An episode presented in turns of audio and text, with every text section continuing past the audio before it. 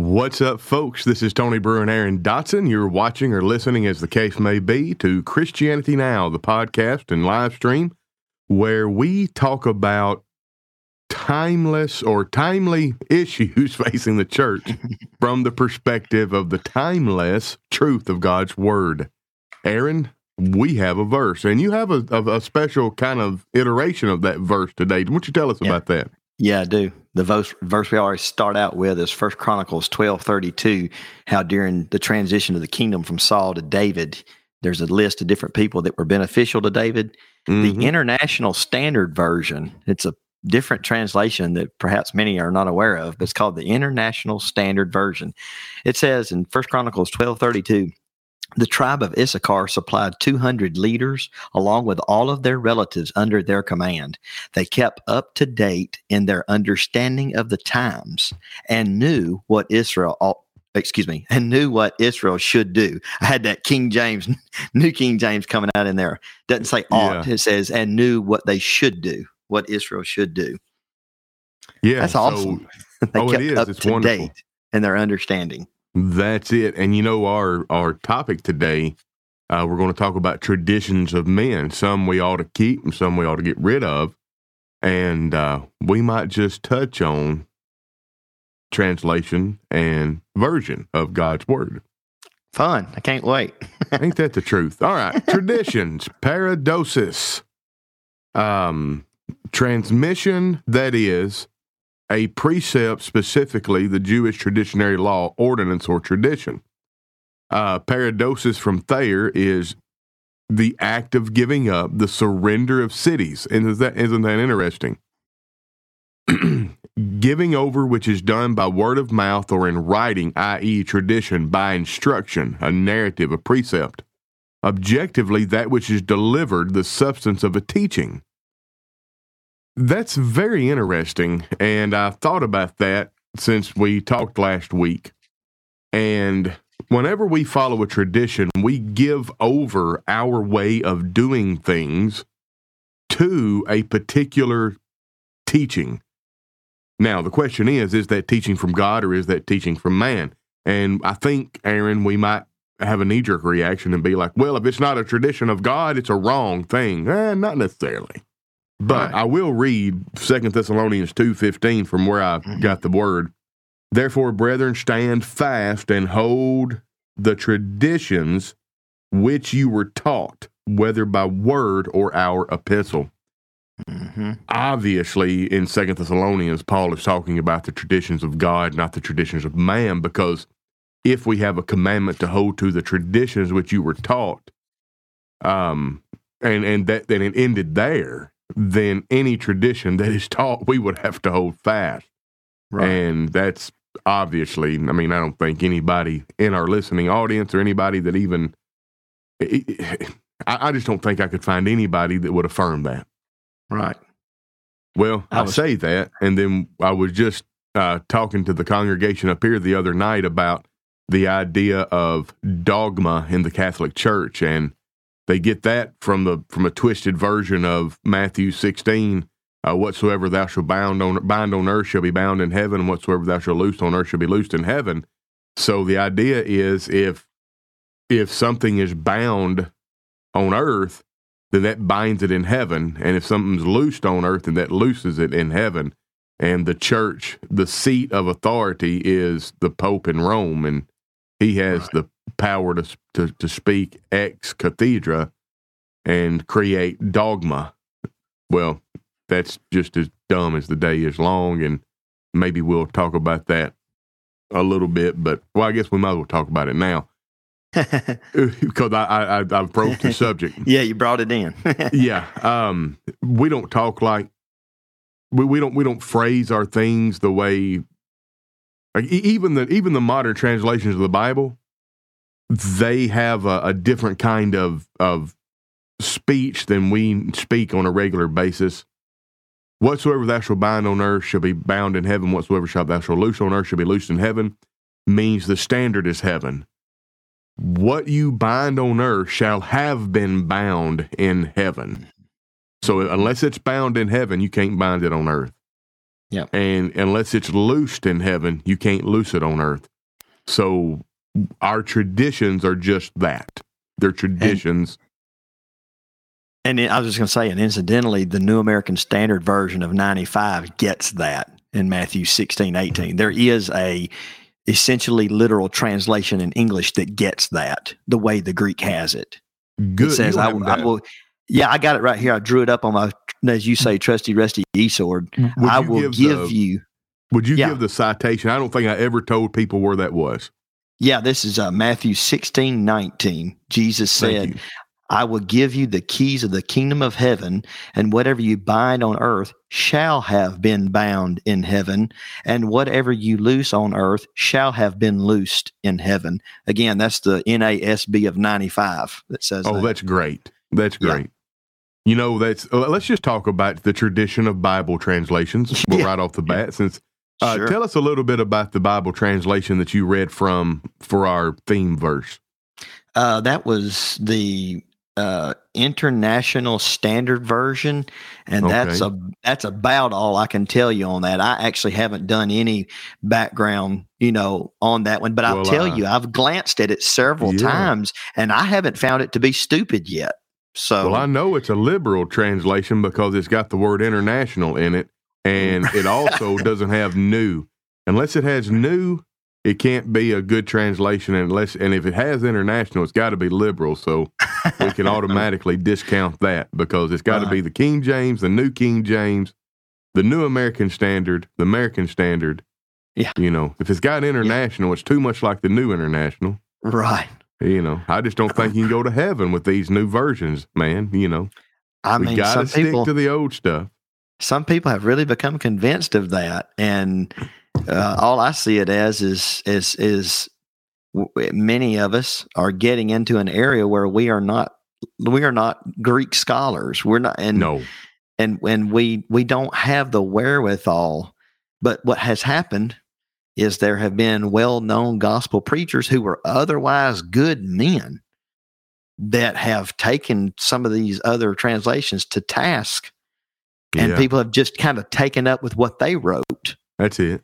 and and and you know we do need to be aware of certain things that may be uh could be weak weak points in different translations but but just a wholesale you know if you use the new king james or if you use the esv or the nasb or even the niv that that that's a violation of god's law or you're a change agent just Yeah. because you read or use that Well, I, I uh, know. It's a know hasty. That's a hasty judgment. That's a hasty know- judgment. Yeah, I know you're liberal if you use a New King James because that's what you use. Right. Yeah, I do. I usually always, and sometimes I find myself still reading the King James Well- some, and I glance at multiples. You see what I've got here? That's right. Yeah. Do you recognize that? Can you see? Yeah, I think I do. it? yeah. Is that that deal that I gave you, Yeah. or sold you, or whatever? I can't Yeah, even well, remember you now. Might as well say I, I gave. Hold on. I gave you twenty bucks for it. I think that's what you paid for it off off Yeah. of uh, eBay, probably. eBay. Yeah. I almost said eSword. Let's talk. Yeah. Let, me, let me give you my my spiel, Aaron, as, and and you've heard this before, and I want to get it out there for other people. I don't hold to the King James because I I think it's the best. I don't hold to the King James because I think it's the most popular. There's two reasons I hold to the King James. One is stupid, and one is one is when I say st- uh, maybe we shouldn't say stupid.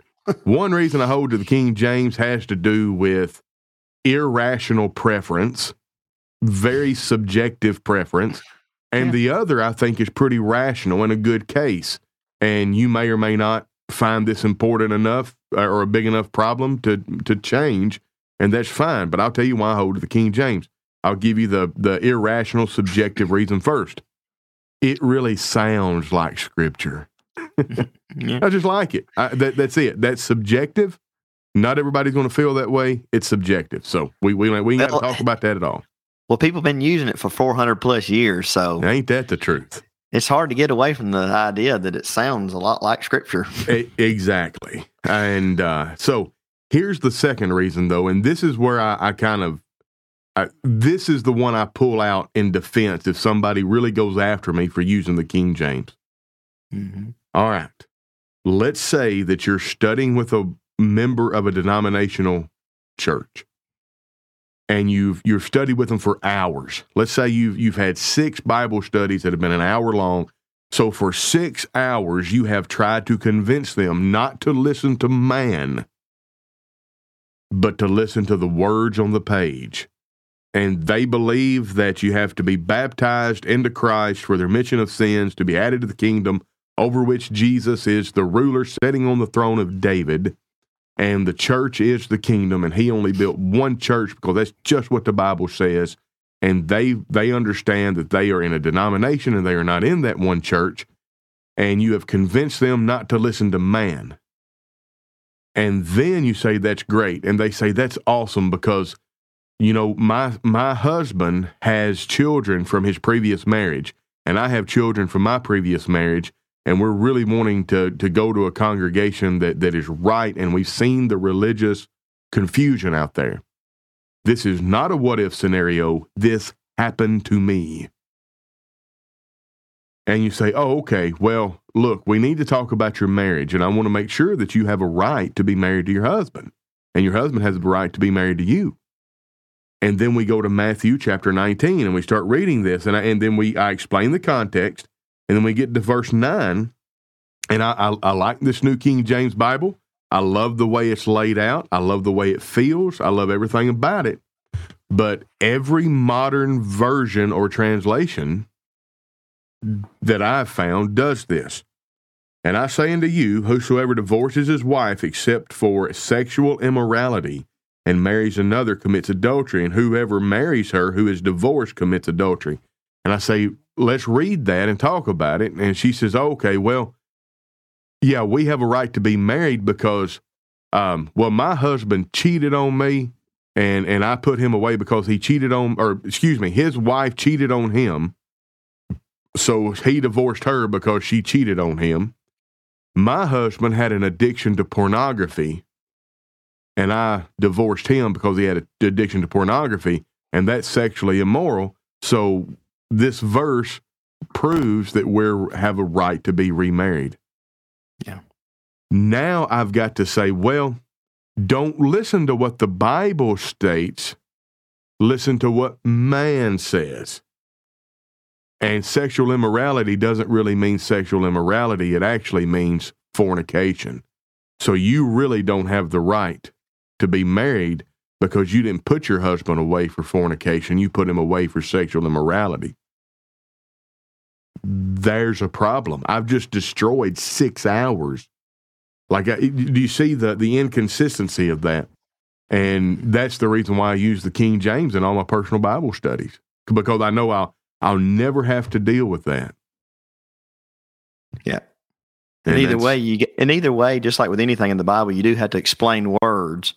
Yeah. You know, like fornication, but yeah. You don't have to go to the Greek because you, you, do have fornication in English in the King yeah. James, and I'm not sure about any other. Like you said, I, I the American Standard Version. One. I think the American Standard Version, you know, has well, fornication. But, that, but yes, but, but, I wouldn't consider that a, a no, modern. No, I say modern no. translation, right. something within the last 50 years. Yeah, in the 1900s and forward. Yeah, I, yeah, you don't have yeah. that.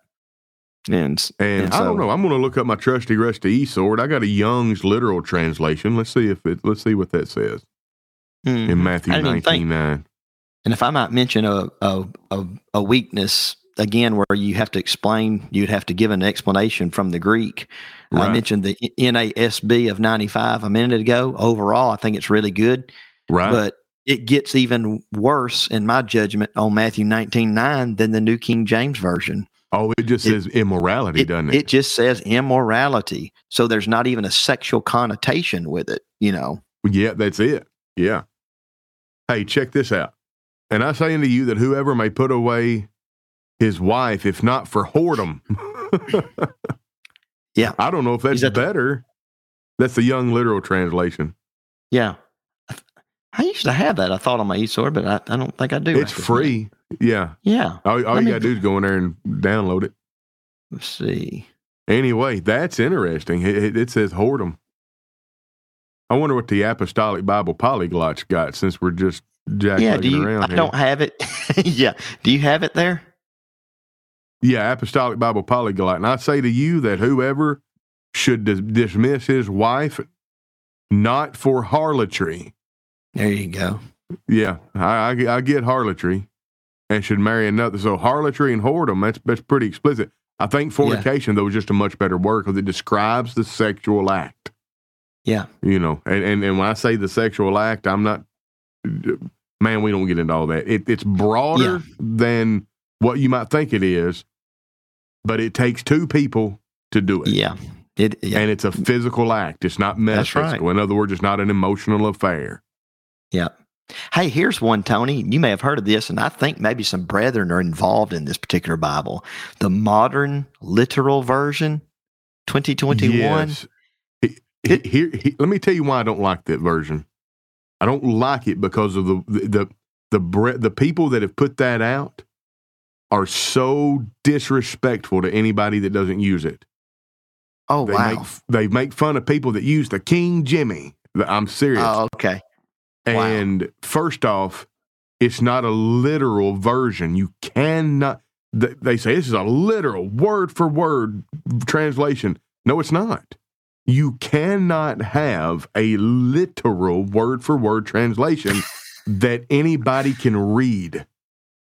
You, you, we're not experts in Greek, folks, but me and Aaron, we did. We we were forced to take two years worth of Greek crammed into one year, and we know enough about translation to know that you have to smooth the translation out in order to make it readable. And, and if you've ever, and again, I'm not wholesale taken up for it because I don't use it full time anyway. But the one I mentioned, the NASB 95, a lot of the so called scholars claim that that's the most accurate English translation, you know, modern English Yeah. translation. And probably is. I wouldn't have a problem thinking. But what I was going to say was if you read it, Tony, and you may have, it's very, people say wooden. Yeah. And and and I would argue, and I think you would agree, it still doesn't get to that. It would be more wooden if it was completely literal. Yes. Because it would be Well, it would be it would be not understandable because Greek No. doesn't follow the same word order that English does. right. Right. Word order is very important in English. Word order is not important in Greek. Yeah. Um, Wayne Vaughn says, "Could I get info on how to get that Bible Tony has?" Wayne, I hate to tell you, you cannot. Not because we're unwilling to give it, but because you just got to look for one on eBay and, and luck up and try to find one. I will tell you this: it is a it is from Thomas Nelson Publishers of Nashville, Tennessee. It's the New Testament with Psalms and Proverbs. It's the New King James Version, and on the date, the the the latest date on the copyright on the on the, whatever page this. Uh, boy, it's been it's been some years since I took library in high school. Anyway, I don't know what this page is called. Um, Maybe the preface. no, the copyright page or whatever. Okay. Okay. Um, yeah. 1993 is the latest date. So this What- this There's something Bible else in oh, go ahead. I'm sorry. I was just going to say there is something else in there toward the very front. I don't have mine right here by me right this second. It's like large print something. Large Yeah, print. large print reference edition with read along references and read along translations. that, that would help Wayne if he Yeah. yeah. Large And that, that's the reason I like it. I use this. I use this to teach the book. This is my Hebrews teaching book. The reason is yeah.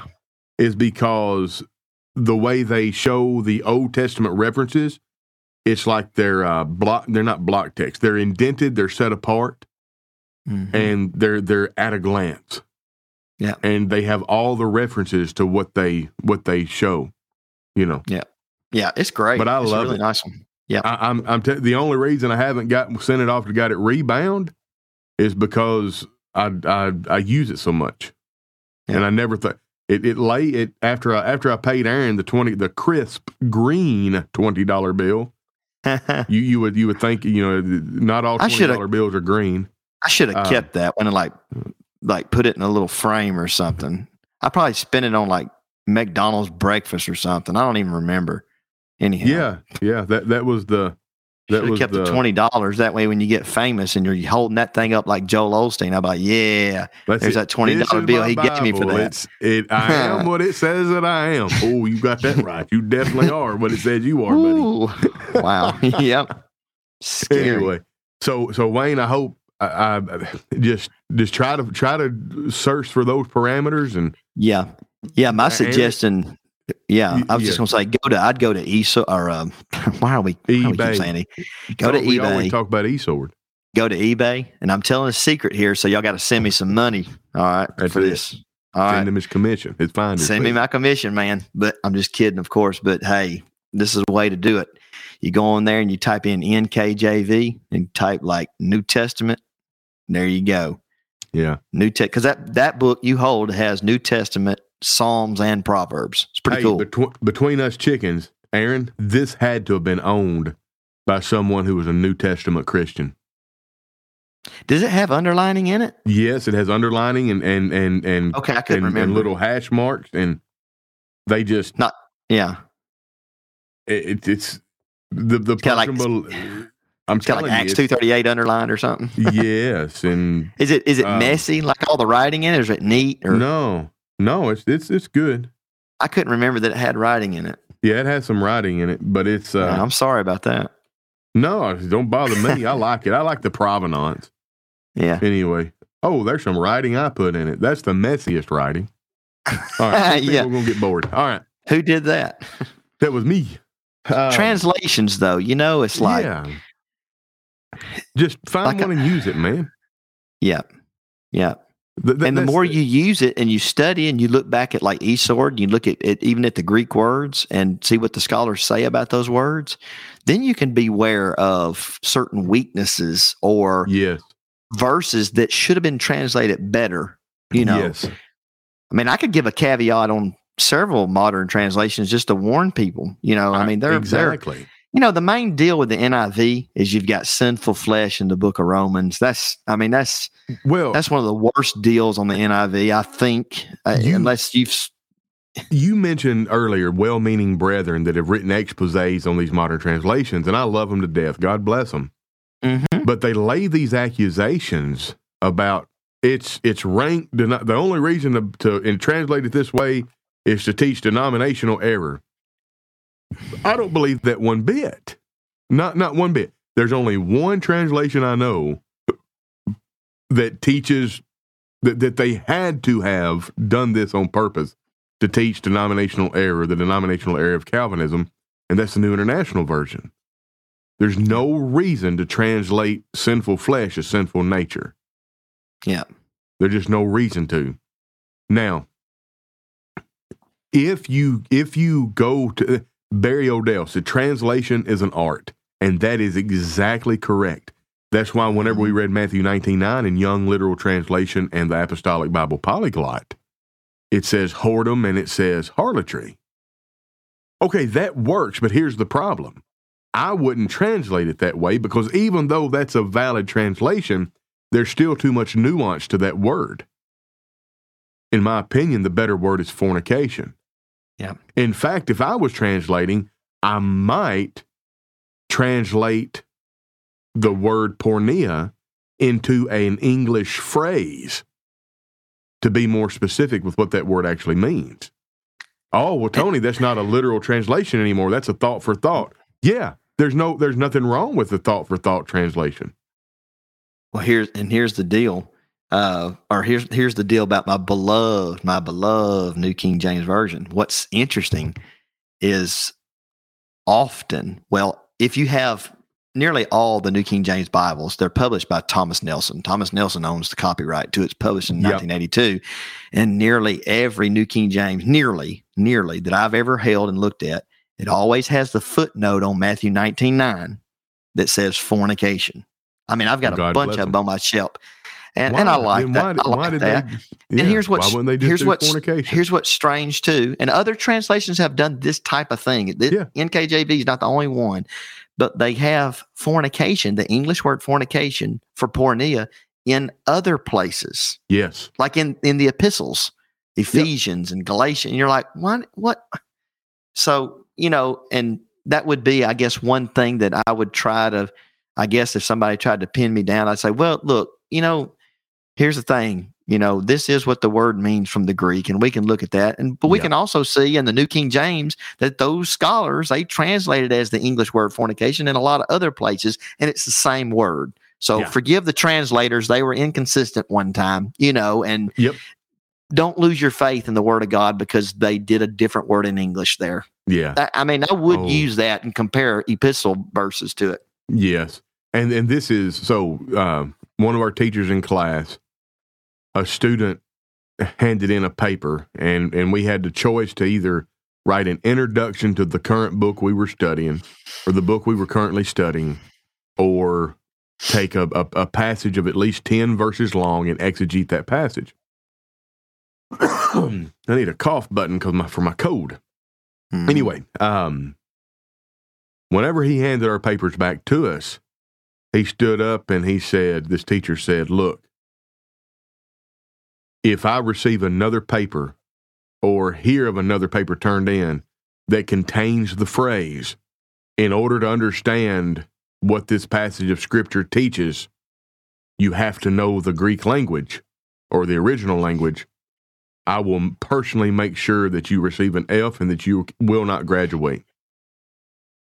That is egregious, it's wrong, and it's damaging because you will cause people to mistrust their English translation of the Bible. We have translations of the English, of, of God's Word into English, and you can trust them. Now, at Memphis School of Preaching, you're only allowed to use the King James Version or the American Standard 1901 but yet uh, a, a rather gruff, old school traditionalist teacher said that. So that ought to let you know something. You can trust your English Bible.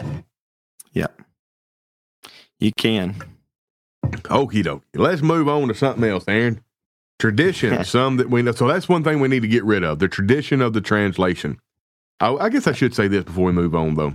An eldership, because of expediency, can say, look, use whatever translation of the Bible or version of the Bible you want. But when we do public readings or something like that, or when you publish an article in the bulletin or something like that, preach or teach a Bible class. even when you preach and teach a Bible class, which oh, that's that's hard for me to because I, I would hate to go to an eldership that said, "Well, you have to use the English Standard Version." Um, I, I don't know how I would handle it. Yeah. I, I, probably wouldn't go preach for them. But look, Yeah. I, I that, that's a hill I'm willing to die on. But they have the authority, and, that that's, that would be my choice. Yeah. Uh, for expediency's sake, to pick a version for the church. Well, it just wouldn't fit you. What you're, what you know, you got your reasons, and it's not because you think ESV is a violation of God's law. You just, No, you know, in fact, I've I've given I've given ESV Bibles away as gifts before. In fact, during the early stages of the We Talk Truth group and podcast, we had a giveaway where I gave away a Crossway goat skin. We, Yeah. I guess, gave away a Crossway. English Standard goat skin Bible. Yep. And I wouldn't Yeah. do that if I thought it was sinful to use. Right. Yeah. I mean, and here the people who, and I don't know any of the ones that are watching now or will watch or will listen, you know, some of the ones that listen to my podcast and things, but my opinion is you've got at least five essentially literal translations, what what they call essentially literal translations. Yeah. And that's my opinion. You got King James, New King James, American Standard, ESV, and the NASB of 95. And I always say 95 because from what I've seen, it seems superior to the 2020 NASB. The 2020 NASB seems to cater to this gender neutral stuff, Oh, whereas the oh. NASB of 95 does not. And I'm not a scholar, but just from my observation, but I'll say those, in my opinion, from my studied opinion, those five, you're not going to get any damnable doctrine. You'll get some damnable doctrine in Romans with the NIV, you Yeah. know. I do encourage people to steer away. I, I don't say you're in sin if you have one or read it or whatever, but you know, hey, watch out for Romans. It's you know, yeah, eh, but again, some of this gets into where you have to use your own study discretion. And the whole point of what we're saying is don't be so s- held to the translation you use that Yeah. you divide the church over it, that you it. belittle people who use other translations. And that's the thing. That's what hurts, bothers, bothers me, hurts, the church. Hurts the church. Hurts Jesus. yeah. All right. Yeah, absolutely. segue into something else. Let's see what what what's something that you came up with some traditions So the tradition of the of the translation, that's one we need to get rid of. What what else you got on your list? Well, you know, I did I do have a list here, and the other day we you know we mentioned these, so you can pick one of these. But we talked about uh, hiring preachers and also the Lord's yeah. Supper. Talked about the Lord's Supper once on Sunday. We, Yes. we could also talk about giving. You know, giving Yeah. on Sunday the way we do. oh yeah. Um, well, let's talk about the Lord's Supper. That's been an interesting one. Yeah. Um, let me tell you uh, again. This is something I heard in school. A teacher was a, a, a teacher in school had been a preacher in Florida at a congregation, evidently on the way to the beach. mhm. And during a certain time of the year, every once in a while, they'd have people drive up, and there'd like there'd be um, a family or a man and a woman or a couple of women in a car in their bathing attire, and you just in their bikinis and swimsuits and stuff, and they would see people. They would see the folks outside between the worship service and the and the Bible study, and they would ask. They'd roll down the window and say, "Hey, can can can some of y'all bring us out the Lord's Supper so we Like can how- partake of it on the way to the go to the beach?" And we're on vacation, and like they thought this was perfectly naturally normal and and acceptable. To take the Lord's Supper out on the beach. No, no, they wanted to take the Lord's Supper in the parking lot on the way to the oh, beach. Oh, okay. Oh, wow. It's So kind of like drive through church. That's exactly what. In some congregations, I, I, I've always heard this. I've never validated it. So for those of you listening, just put this in the back of your brain and and and do with it what you will. But I've always heard. I've never validated that there were some liberal congregations of the that that that say they're that that say they're churches of Christ that had actual drive-through communions. Whether that's true or not, I do not know, but I, it's it's one of those things like the boogeyman. Oh, I've always heard it. Yeah. um, but anyway, my, the reason I bring that up is: have we distilled our liturgical service, which is consistent of five avenues whereby we come before the very presence of God, four of which are tied to the General Assembly, the Episynagoge itself, have we distilled that down to one thing, taking the Lord's Supper? And as long as I take the Lord's Supper, I'm fine. You know? Yeah, like uh, folks, and I have seen this folks who will sit through a couple acts of worship, maybe a prayer, song, then the Lord's Supper, then they leave. That's it. They don't stay for the acts of giving and and exhortation, preaching. Well, I remember whenever I was a kid at the Mount Zion Church of Christ, um, we had people that would get up and leave after the Lord's Supper and wouldn't stay for the sermon. So we just changed the Lord's Supper to the end. It's the last thing we did. Yes, I had to sit in there and wait. That's it. You know, if, if we're going to feed you, we got you got to at least listen to the show. ter- it's like a Terrible way to put that in it. yeah, but it's like it's like maybe there's just a misunderstanding. Like taking the Lord's Supper is the only thing that matters, or something. I well, And what as do long we as do I- whenever? Oh, go ahead. I'm sorry. I was just saying, as long as you do that, you don't really Yeah. have to do the others. I really what do we have. That's not a made up scenario. I, I've seen that in my home church No, growing up. yes. And what do we do when somebody's sick? Oh, somebody's in the hospital. Let's go take them the Lord's Supper. Well, why don't we preach? Why don't we sing? Why don't we give them a give them a, uh, uh, an opportunity to give? Why don't we pray?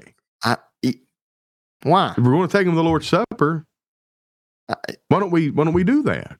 So this, yeah, I don't know if there's something else you want to add to that, but First Corinthians Ain't to eleven. No, I don't think so. First Corinthians eleven. What really bothers me about all this, it bothers my Yeah. conscience that we're just, you know, we don't emphasize the coming together in one place. That's it. Let's talk about the elephant in the room, Tony. It's kind of peculiar. Maybe you can help me with this, but it's kind of peculiar when many members of the church eat the bread and drink the juice on Sunday morning, and then one does it on Sunday night. It's That, that's always. Uh, It's- yeah, it's peculiar. It's like it is. what? if you if you miss if you miss the episynagoge that is the assembling together the, of Hebrews ten twenty five, then you just missed it. Like it may be beyond your control. That's okay. Yeah, it's not. If, we're not talking about skipping yet. You know. Yeah, yeah. You're not about you just- forsaking it. You're you're not Right. like you uh, you broke your leg on Sunday morning. Well, don't you think God understands in the emergency room at 10 a.m.? So you gonna you gonna you know if if you're able you're gonna come that evening. And I love the heart that says I want to make sure that I partake of the Lord's Supper. But I think we need to be educate people and say it's not needed. You've missed it.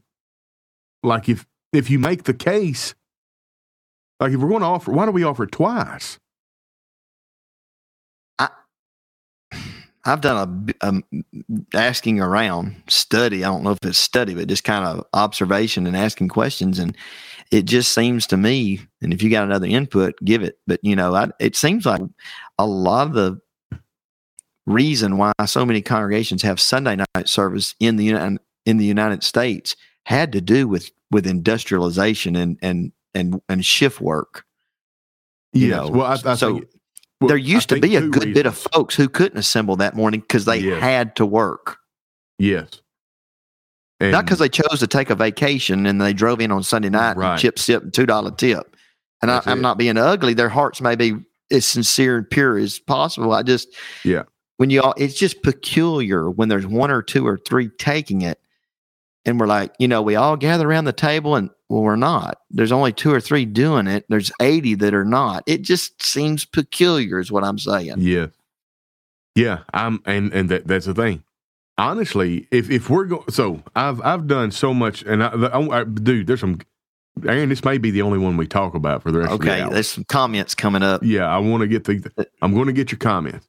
Um, I have done so much content and talked so much about this two worship service model. Why do we have two worship services? Well, because of back in the day with shift work, farmers in the field, stuff like that. And I understand that we need to accommodate people, but we don't need to try to accommodate people to the point where we lose the meaning of their traditions that we hold. Now, I'm talking about traditions from God. The Lord's Supper is a tradition from God. We're supposed to do it every week. Mm-hmm. Sorry, my cold is. Bothering you. I need a mute button. Anyway, why wouldn't we rather do this?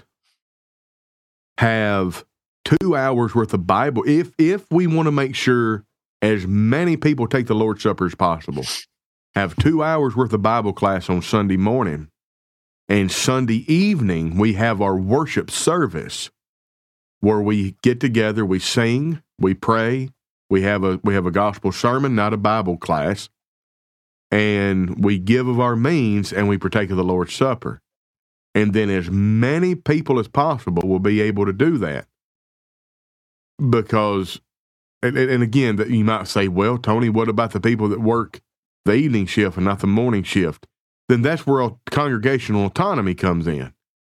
And that's where elders need to know who they serve or, who they serve the congregation that they serve. They need to know their sheep and the needs Yeah. of their sheep, and figure that out. But uh, th- there's a there's a congregation, or there's a congregation. There's a comment here. Actually, let me do this. First off, Cindy Meek. Uh, are there differences between the NASB 1995 and 1978? Um, the answer is yes. You I know what they are off the top of your head? No, but I think there's, I would say, from what I've seen, somewhat minimal, nothing major Yeah. of which I'm aware. Okay. And I'm not sure it's 78. It may be, I thought it was 77 was the, Yeah. that it, it's all good. Close but enough. yeah, I don't think there's, there are some differences. Like I'm pretty sure the uh, 77 or 78, whichever it is, in the Psalms, if you look in the Psalms, it had it, they kept the these and thous in the Psalms Oh, only. okay. In the NASB 95, they didn't. They used the modern pronouns you and yours. I Yeah. do. I'm pretty sure that's. I'm right about that. You can check me on that, Miss Cindy. But Deborah O'Neill says, I used to think we gathered for the Lord's Supper. I learned from Tony a long time ago that's not right. I appreciate that. Yeah. We, There you go. oh, okay. Maybe I didn't. Maybe I'm back to where I need There- to be. It's Canadian winter setting in, man. I got Yeah. me a good old cold. It's not the Yeah. COVID. It's not the COVID. Um, I think we need to make it more of a focal point in our worship service than we do. But it's definitely not the reason we gather. Uh, Jonathan Exum, uh, and the changing of the number of songs during worship service is so unscriptural. That's it. If you sing five songs instead of six or seven songs instead of six, you just can't make heaven. Your worship's not acceptable to God. no, Jonathan's joking, and so am I. Yeah, he typed sarcasm on there. Absolutely. I didn't read what was in parentheses. Yeah. I was going to hang him out to dry. you know, it's like if you don't do two songs and a prayer like we've always done, then you're a that's it. change agent. You're a change agent. You're trying to change the nature of the very church into a That's it. denomination. Two that's songs and a prayer, two songs, a Lord's Supper, a song in the giving, then a song in the preaching, and an invitation song, and a closing song, and a closing prayer. If you don't do it that way, you're you're a had lad. I'm, gonna- I want to put in something real fast here. If You you, can, it. if you can go on Facebook, go to if you're listening, go to the NEA lectureship page and scroll back. It won't take you long because we don't have hundreds of videos. It won't take Yeah. you long. Find the sermon BJ Clark did, and I'm pretty sure it's titled "On Scruples." It, Yep. it was really it was really good. The Yep, one I BJ teach, did. I teach It more was- on scruples than I teach on anything else. How He do did I a really good job. them? Yeah, That's it. he went right Very through Romans 14, and it was good. I, I, how can you not? You know, that's absolutely wonderful. All right, Barry Odell says I was working as an associate at a congregation at the pre and the preacher said in a sermon, "The Lord's Supper is the most important part of worship." I mean, I just disagree. It's it's there's no scripture that validates that. And um, I've heard the Sunday PM observation of the Lord's Supper partaking only, and the rest of us are tarrying for them. What say you? Wait a second. I've heard the Sunday PM ob- observers. Oh, okay. So b- let me see from what I know of Barry. People, when whenever we partake of the Lord's Supper on the on the Sunday mo- on the Sunday evening, like if I come in and I've missed Sunday morning, I partake of the Lord's Supper. That I'm partaking of the Lord's Supper and everybody else is tarrying for them. That that's not what First Corinthians chapter eleven is teaching uh, you tarry for them by not. So everybody gets there at 6 p.m. The bulk of the people get there at 6 p.m., but there's a small cont- subset of people that can't be there till 6:30. That means the the bulk of the people um, tarry until 6:30, and then they all take the Lord's Supper together. That's what that passage of Scripture teaches. And I don't know why we do that. And of course, what, what, what that means, uh, how long do you tarry is the thing. You know, if I've got a hundred member congregation and I've got three people out with the flu, they're not going to be there all day. So does that mean we don't take the su- the Lord's Supper that that Sunday and wait till they can be there? I think there that's where some congregational autonomy comes in. You know, well we you know, not all of our number are here. The folks that can be here are here. This is the time that we have set for our Episynagoge, our gathering together.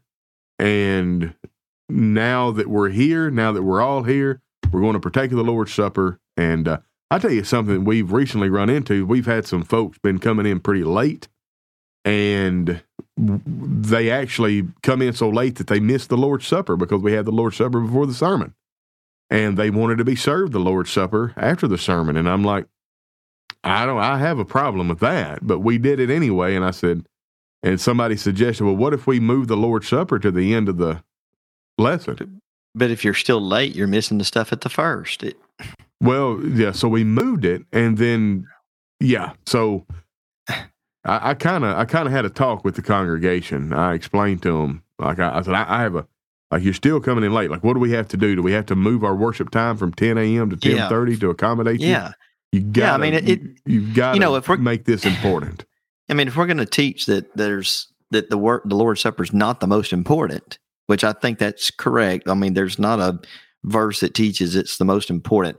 I'm thinking that some people get off believing that because Yeah. the Lord's Supper is the one act that's bound on Sunday.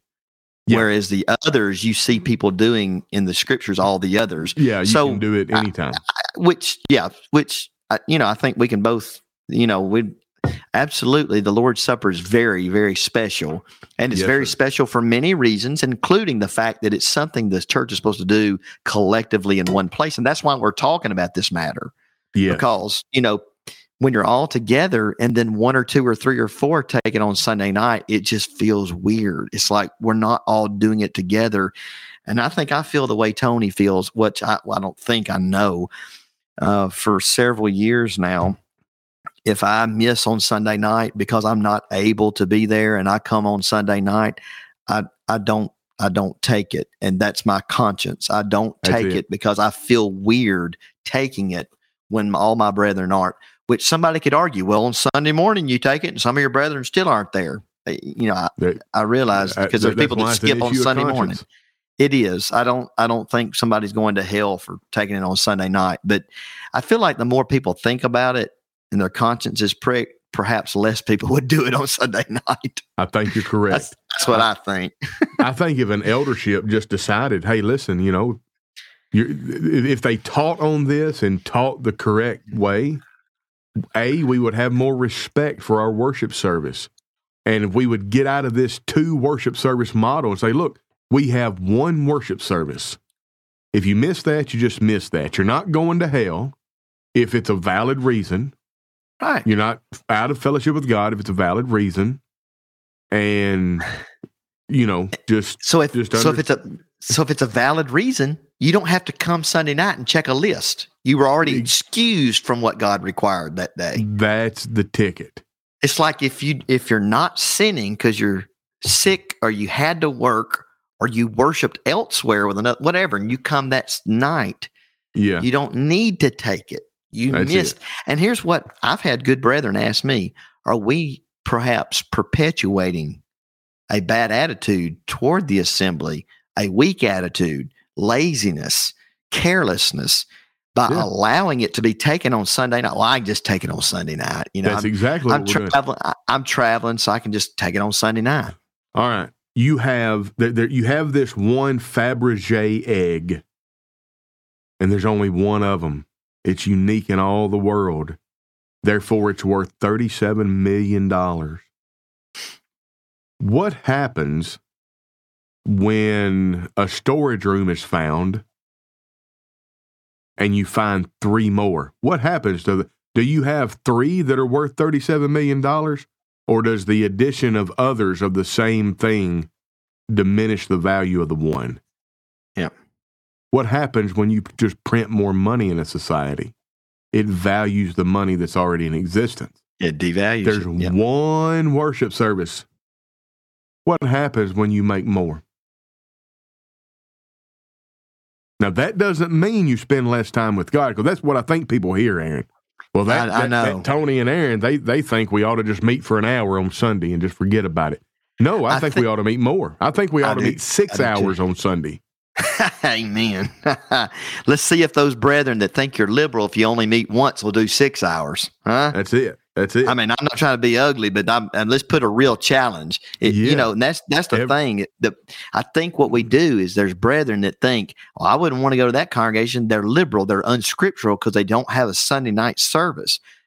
Yeah. You know, it's like well, we well we, we get more Bible on Sunday than you. We meet for four hours. You just meet for Yeah. three, and it's Right. broken up. So if we have the idea we're more sound, we're more healthy spiritually, we're following the scriptures more closely because we have two services, why don't you have three?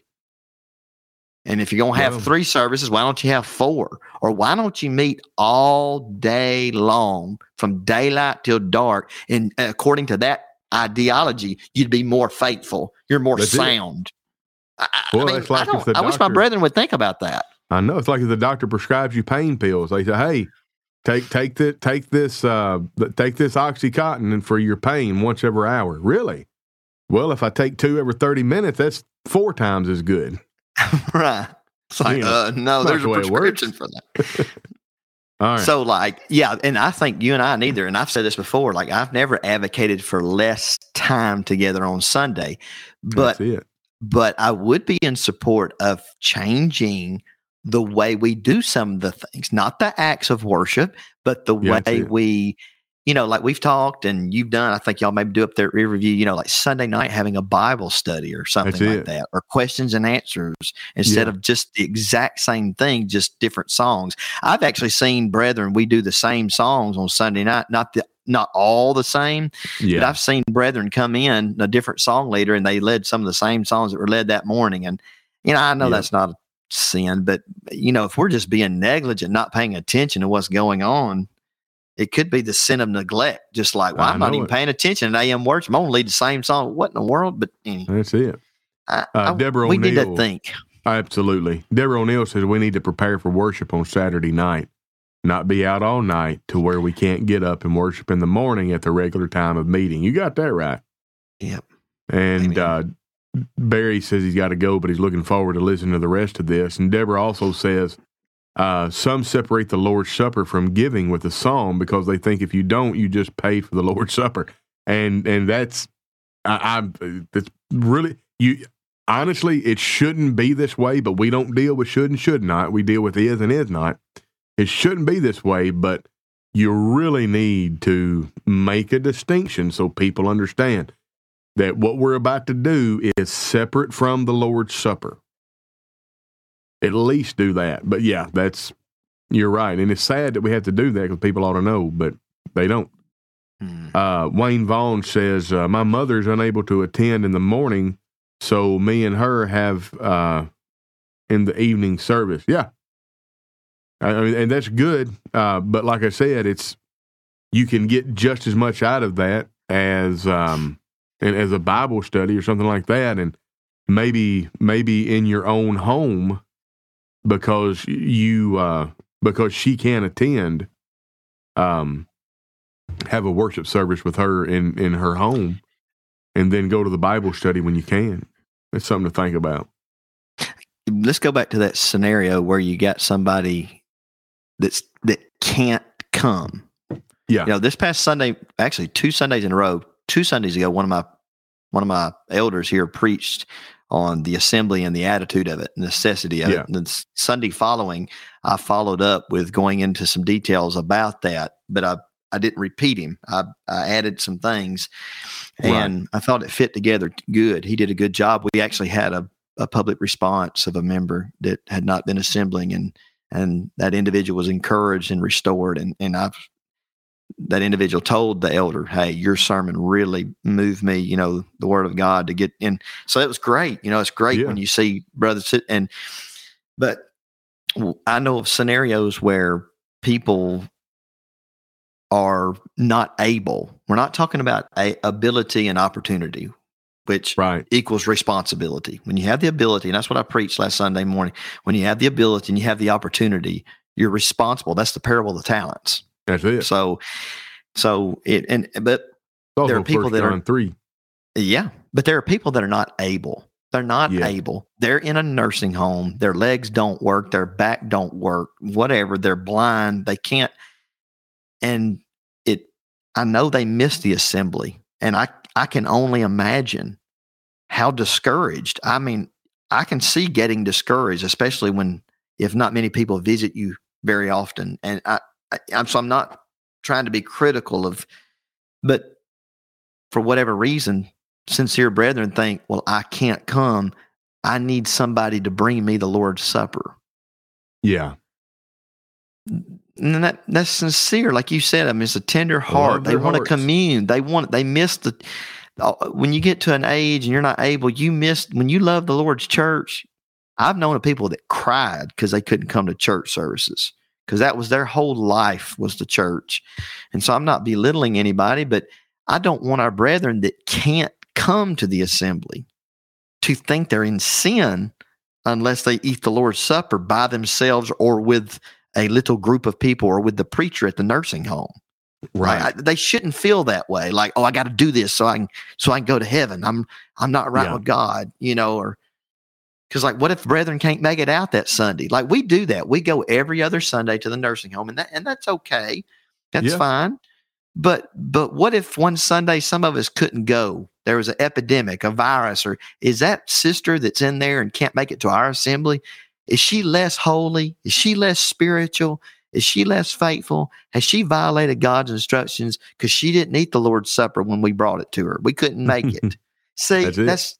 And I think sometimes maybe we make it harder than it really is in in ways like that. I think that the Sunday evening offering of the Lord's Supper is probably a tradition that needs to go. Yeah. Because it keeps people infantile in their faith. Yep. Yep. It it, it And it stands provide- in the yep. way it stands in the way of progressing someone's spiritual maturity. Um, We have a problem in our society of infantilizing our young people, and we have a problem in the church of the infantilizing of the members of the church when it comes to their faith. and it's providing an opportunity. Like, okay, so let's say elderships think about this. And they think and they think and they study and they just and, and they come to the conclusion, we're gonna get up in front of the church and say, Hey, we're gonna stop doing this on Sunday night because we believe it's providing an open door for people who could have been here that morning but didn't.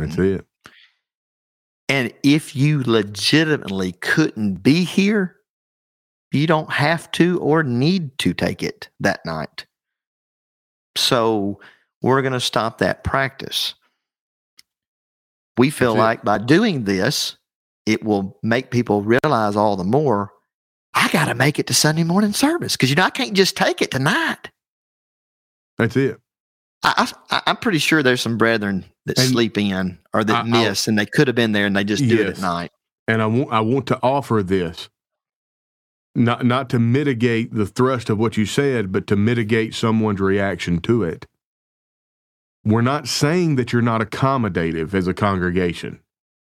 We're not saying that an eldership says, you know, you know we've got 100 members of our congregation and 30 of them work at a factory and they cannot be here at 10 a.m.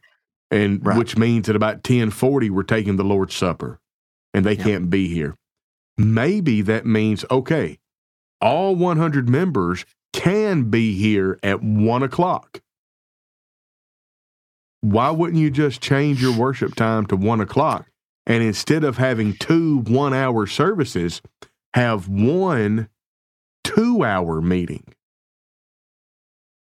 Like in the first century, that's what they did. In the first century, they met after the workday was over because they didn't live in Western culture influenced by Christianity for 2,000 years. They Yeah, lived the in a pagan culture that, Yeah. that just Sunday was just another day of the week. And after the workday was done, they gathered in somebody's home. They gathered in a synagogue that wasn't being used because it's Sunday and not Saturday. And Paul said, Look, you need to tarry for one another. Wait till everybody that's able to get there gets there before you start. You know, th- Yeah. I wonder how long sometimes they tarried.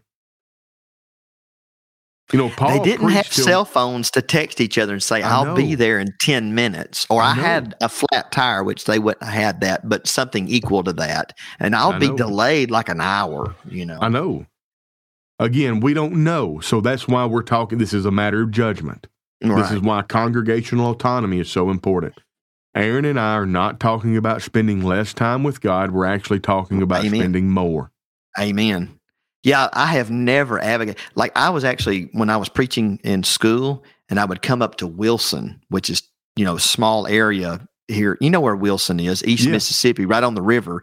And at that time, I don't know what they're doing now, but at that time they had a Sunday morning Bible class, Sunday morning worship, Sunday night worship. And some of the men brought this up, and I said, "Hey, yeah, this this sounds great." They were accommodating my traveling from Memphis, an hour and Yeah. twenty minutes, and they were also accommodating just the age of the congregation. They stopped doing an evening service. They started meeting at nine, and we didn't let out till noon. So we were Yeah. actually there the same amount of time as if we had come for AM Bible class and worship and PM worship for an hour, but That's we it. just did it in the first part of the day. So what we did, and we took a break. We would, ha- and it was a more than a two minute break. So you'd have like, and I don't remember exactly how long, but you'd have like Bible class from nine to 10. Then we had a break. I mean, it was like a 10 or 15 minute break. And Yeah. then we would continue Bible study and discussion till 11. And then from Yeah. 11 to 12, the standard worship, you know, the uh, the Aubrey Church of Christ when I was preaching in school did that. You know, it was an hour and a half drive from Memphis to Aubrey. We had a Bible class, we had a worship service. Then every week we all ate lunch together. People brought in food, mhm. and then after that we had another. Um, they called it a worship service. It really wasn't a worship service.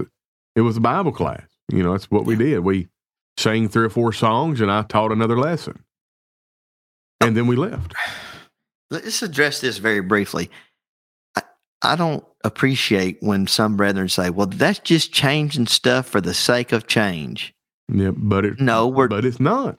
we're talking about accommodate, accommodating for the needs of the congregation. The congregation is autonomous under that leadership. That's it.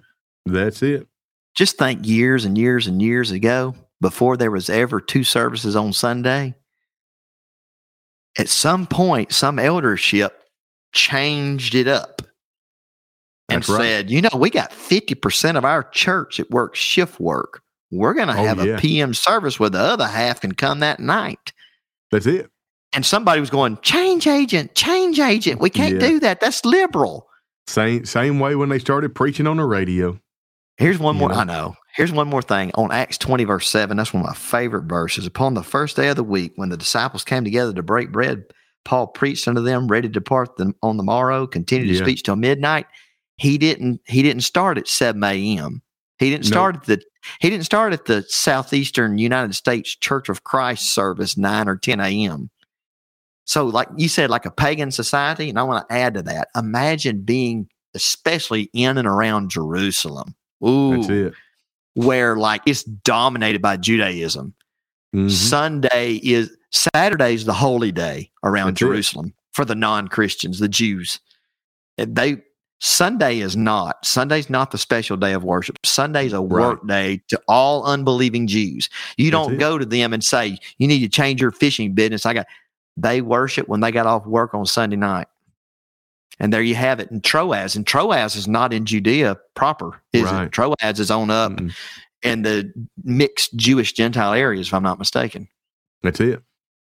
Um, Jewel Pender says, "How about getting services off the internet?" Oh man, yeah, Ah. that's a tradition that sprang up for COVID. It's got to go. You cannot come together in one place, which is what Episunagoge means, because you're not there. I preached that con- Sunday. con- congregation A streams their worship service. The congregation that meets in my home watching that worship service is not in in corporate in cooperation with the one on the internet because Right. they're they don't occupy the same space. yeah, they're not It's, together. it's worship is physical and metaphysical. Mhm. And when you put it on the internet and people watch it on the internet, it's strictly metaphysical. It takes away the physical. It does not qualify. You are not assembling together on the internet. Aaron and I, our visages, our metaphysical presence is together. He is in Arkansas. I am in New Brunswick. We are not together. We could pray over the phone, sing over the phone all day long together and enjoy it, but we would not be keeping Hebrews ten twenty five. No, no. In fact, I mean, I, I mean, I, I love do- talking to you. I love praying on the phone Yeah. with brothers, but that's I'm not the you. assembly of Hebrews 10. but I do not repeat. I, I will staunchly oppose and down this hill here at Riverview. We will, I don't even want to stream our sermons on our Riverview Facebook page. Yeah. We we do stream them to a private secret group for going like the Bible classes and the sermons so people can go back and watch them again if they want to. Or if we have somebody out sick. Mm. I may be out sick if I keep going. um, if we have somebody out sick, or if we have somebody like if they if they're on a vacation or if they're having to stay at home with a family member, we got a we got a lot of women. Well, we got a lot of women. We got a few women here that um, are married to non-believing husbands and and different things, and they they have to miss for certain reasons, and God bless them for what they are able to do. But I I would be staunchly opposed to just broadcasting our sermons for all the world to see in our Bible classes. I mean, it as long as you teach the truth on it, that part of it falls into a matter of judgment. That's you know, it. as far as Yeah. let, but but I I mean, I'm not going to staunchly disagree with you on that. I mean, it just, in my Yeah. opinion, it opens up a door, and that's one thing. Like our elders here have struggled with that, and they're trying to, you know, they. So, I think probably eventually they'll probably take it off. But I tell you this, um, you know, two weeks ago, my elders, and then me the Sunday after, the eldership stands firm. I mean, my first, uh, my elder that preached the Sunday before I did, you know, he said it's that it was wrong for people to stay home and just watch it when they're able to be there. And so it.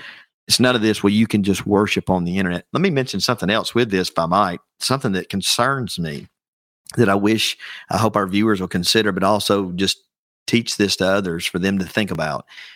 When all the COVID stuff happened, it concerned me, and I know God knows all the details, I don't, but it concerned me that it seemed some brethren didn't know how to worship at home Right. they needed someone like me to quote unquote conduct a service so they could watch it. It concerns me because as a Christian, as we've mentioned a moment ago, I am authorized by God, yea, commanded to perform four of the five acts any day of the week, every day of the week. I mean, could you say we're we're not only authorized, but we're instructed. I mean, and we have examples. Paul and Silas singing in the prison at midnight. They were offering worship to God. It wasn't Sunday. Mhm. And so if we don't know how to sing some songs, say some prayers, read some scripture and talk about God's word, and even if it was necessary to take the Lord's Supper, let's just it, it- let's just say it was necessary, not on going to all the scenarios. Why couldn't I do that at home? Why would I need to watch something online to know how to do it? That, Well, that concerns me. that that's this infantilization of the the faith of our members. We're not training our members. We're not we're not training the the people in the pew. We've we've made the church a consumer commodity and not a place where mature faithful Christians come and participate. I'm going to say something, and I'm not trying to change your vernacular. I'm just going to point this out to get make you think we call oh i'm going to sit in the auditorium and listen to the listen to the sermon it's not an auditorium it ought to be called a participatorium now that's not a real word. An auditorium is where you audit. Audit is not participation. When i go to a class and i'm not um, if i go to a college class over here to new brunswick college i can audit a class and i don't participate in it. I don't do any of the work and i don't get any of the credit. Yeah. we have turned it into an auditorium where I come and uh, where I come and uh, I sit and I audit. But we need to teach that we're participating. Now, I'm not Yep. saying that you need to call the auditorium a participatorium, but it's a it's a funny way of illustrating the point. We have to we Mhm. have to understand that we're participating and we have to teach our people how to do that even when they're not able to come to the building Yep. We got to make mature christians out of them that come together not for auditing but for participation Like I could see You're circumstances. participating in worship I could see circumstances where, like, I know sickness, but let's forget sickness. Let's just say, you, you know, you're headed to services and there's a lot. I've had to use this illustration with the brethren here. What would we do if, like, we were on the way to the building and there was a lockdown at the building? There was there was an active shooter, or the building was on fire. Yeah. Would we just would we have to say, well, we just can't have service? I mean, there's multiple options. You could just meet somewhere else. You could meet outside under the tree, or you could just everybody stay at home and ask the members worship God at home for this morning. We'll figure out That's something for tonight. You know, That's it. Uh, uh, Well, I think we've got this covered pretty well. Yes, a lot of good stuff. Traditions we need to get rid of. What have we talked about? Um, the partaking of the Lord's Supper on a Sunday evening, And tr- uh, translations of the Bible. translations of the Bible, our dogma concerning translations, and then we need to get rid of the tradition that sprung up lately um, about worship service, quote unquote, online. You know, really, really quickly, you know any traditions we need to keep? I feel like we hmm. need to bring up at least one. I I can't, know. nothing comes to mind. I don't know. I this, is, this one's a very simple and obvious one, but we need to keep like where we meet at a certain time. Well, sure. Like, well, yeah, you need you to. know, I mean, to- it's a tradition, like where you have a certain time. yeah, You make it a priority to make it Yeah. at that time. That's yeah, a tradition. And there's no, there's a the, the tradition of the order of worship: two songs of prayer, two songs, all that good Yeah. stuff. Whatever your congregation decides to do, there's no reason to change that offhand. Yeah. Certainly not very often, probably. No. You know, No, you want to change it every now and then. And again, though, elders, they, they should be the wisest among us. that's it. The elders should, if the elders say, look, we've thought about this, we're not changing it to change it. We want to change it up because we noticed that we've done Yes. two songs and a prayer for 40 years in a row. What we're going to do is for six months, we're going to do it this way. And for the next six months, we're going to change it up because it helps it to keep it fresh. And I Yeah. think if people are sincere in doing that, that's not wrong and that's not bad. Some people condemn that. They're like, well, that's just, you just need to get your head right. Well, I agree. You do need to focus to get your head right. But I can see where doing everything the same exact way all the time can become routine and it's challenging. it. Worship, here's my opinion worship is challenging enough for different Yeah. reasons. Tear down So- any barriers to entry. Yeah, so it's okay if you regulate it and change the order every now and then.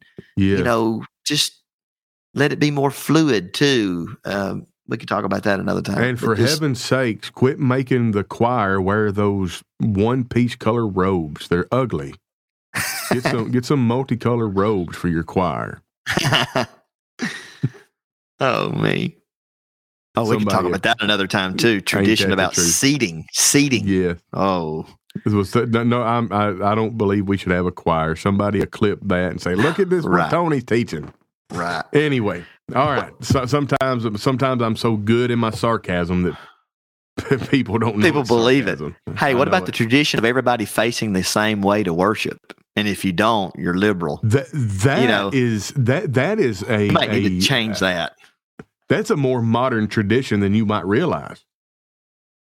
Of everybody like- facing it's the like- same way. And and and Tony, now that we're doing, I say we, we do it here, but a lot of congregations now we're doing PowerPoint for songs. It's like we're like this, yeah, and if you look over at somebody, somebody's like, "What are you looking at me for?" I You know. What Yeah, are they if- looking if at? You, It's like, if if you're if you if you do it just right, you can sit with 300 people in the auditorium and you'll feel like you're the only one there.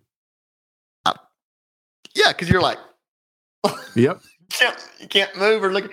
What if you all sat like in a circle and you could see each other? Ooh, Well, then you're just uh then you just you're just a bad person then. oh me. Well, Anyway, enough said, I guess for now. ain't that the truth? Well, we're we're an hour and 14 minutes.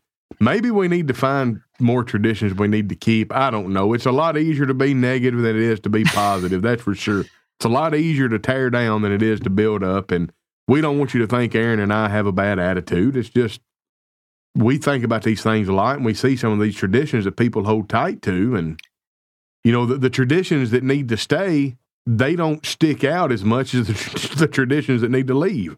Well, I mean, like the tradition of extending the Lord's invitation is something we need to extend the, the, Lord's invitation, but it doesn't necessarily have to be done the same way we've always done it. You know, or it. it. can it can be changed up. It can be, you know, yeah. when you're looking out at a group of people and you literally know there is not a single person there that's not a member of the church. It's okay if you don't go through every condition of salvation to become a Christian. All the it, steps, it's okay, quote unquote. Right, it's okay. Yeah. Uh, but it, again, another time. Sure enough. Well, we hope that you've enjoyed this podcast. We hope you've enjoyed what we've talked about. I know that we did it a little different. We didn't have any videos to review or anything like that. We hope you've enjoyed the conversation despite my coughing and weird sounding voice. Uh, in a few days, I'm I'm really gonna I'm gonna be talking like this. Yeah, you've been real deep. I know in a few days I'm going to have a voice that I wish I could have forever. Anyway, right? You'd be like Barry White or something, or that's it. James Earl, James Earl Jones. James Earl Jones. Yeah. no, I'm your father. Anyway, right.